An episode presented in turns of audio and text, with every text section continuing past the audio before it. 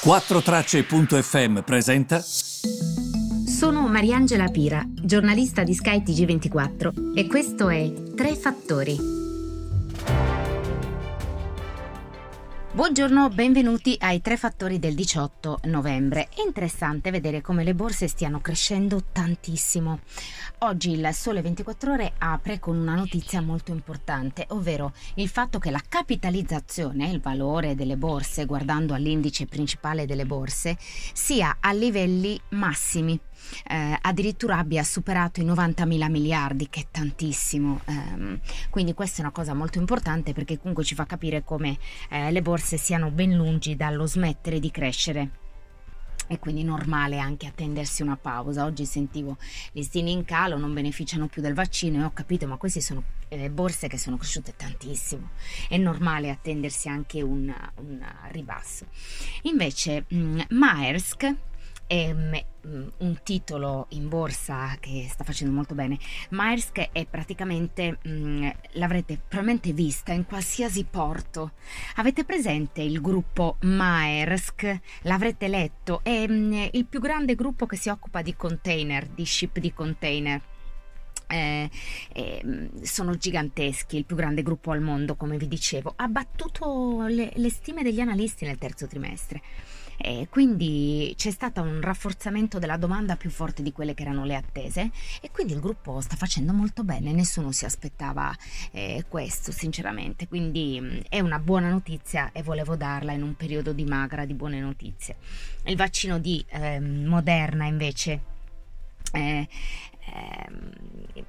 è un vaccino che avete sentito ha degli aspetti un po' più positivi rispetto a quello di Pfizer, anche guardando alla temperatura, eh, per esempio all'efficacia 94.5, però il produttore Moderna ha identificato anche alcune sfide per la produzione di massa, um, quindi bisogna, forse anche per questo pensavo stamane che il mercato sta reagendo in modo un po' più tiepido in questi giorni, nonostante appunto um, le buone notizie.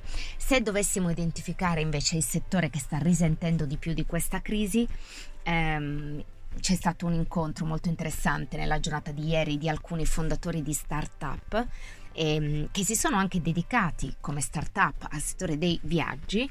Ebbene, è il settore dei viaggi, dei viaggi di business soprattutto, quello che eh, impiegherà davvero più tempo, addirittura identificato nel lungo termine, due anni, un anno e mezzo, per riprendersi a pieno.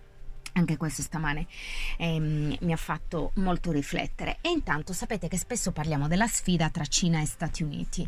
È una sfida che rimane, vedremo come reagirà Biden, ehm, anche se come avevo identificato mh, più volte anche nel corso di questo podcast, non me lo vedo insomma avere atteggiamenti poco istituzionali. Faccio sempre esempio del tweet a mercati aperti di Donald Trump.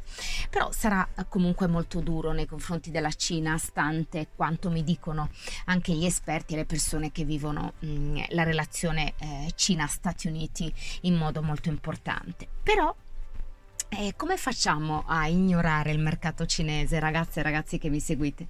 È impossibile. Sapete mh, mm, che secondo Bain il mercato del lusso più importante del mondo entro il 2025 sarà la Cina? Come faranno i nostri marchi a evitare questo mercato? Come faranno i marchi americani a evitare quel mercato? I doubt it, ne dubito insomma, quindi vedremo come andrà la situazione.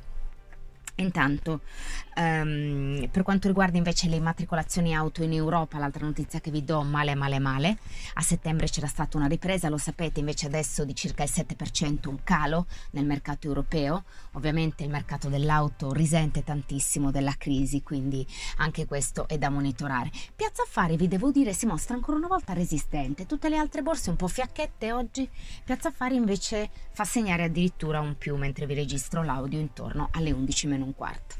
Ehm, aspettiamo due discorsi di Christine Lagarde, direttore del, eh, scusatemi, governatore della Banca Centrale Europea, oggi e domani. Ed è importante perché? Perché lei ha già detto che nel 2021 eh, ci sarà ancora una volta qualche problema.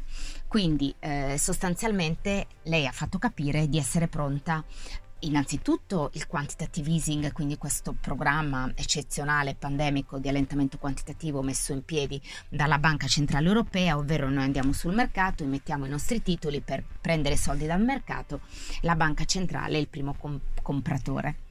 Eh, la banca centrale mh, pare essere pronta a rinverdire questa situazione, non sarà un programma a termine, probabilmente sarà rinnovato.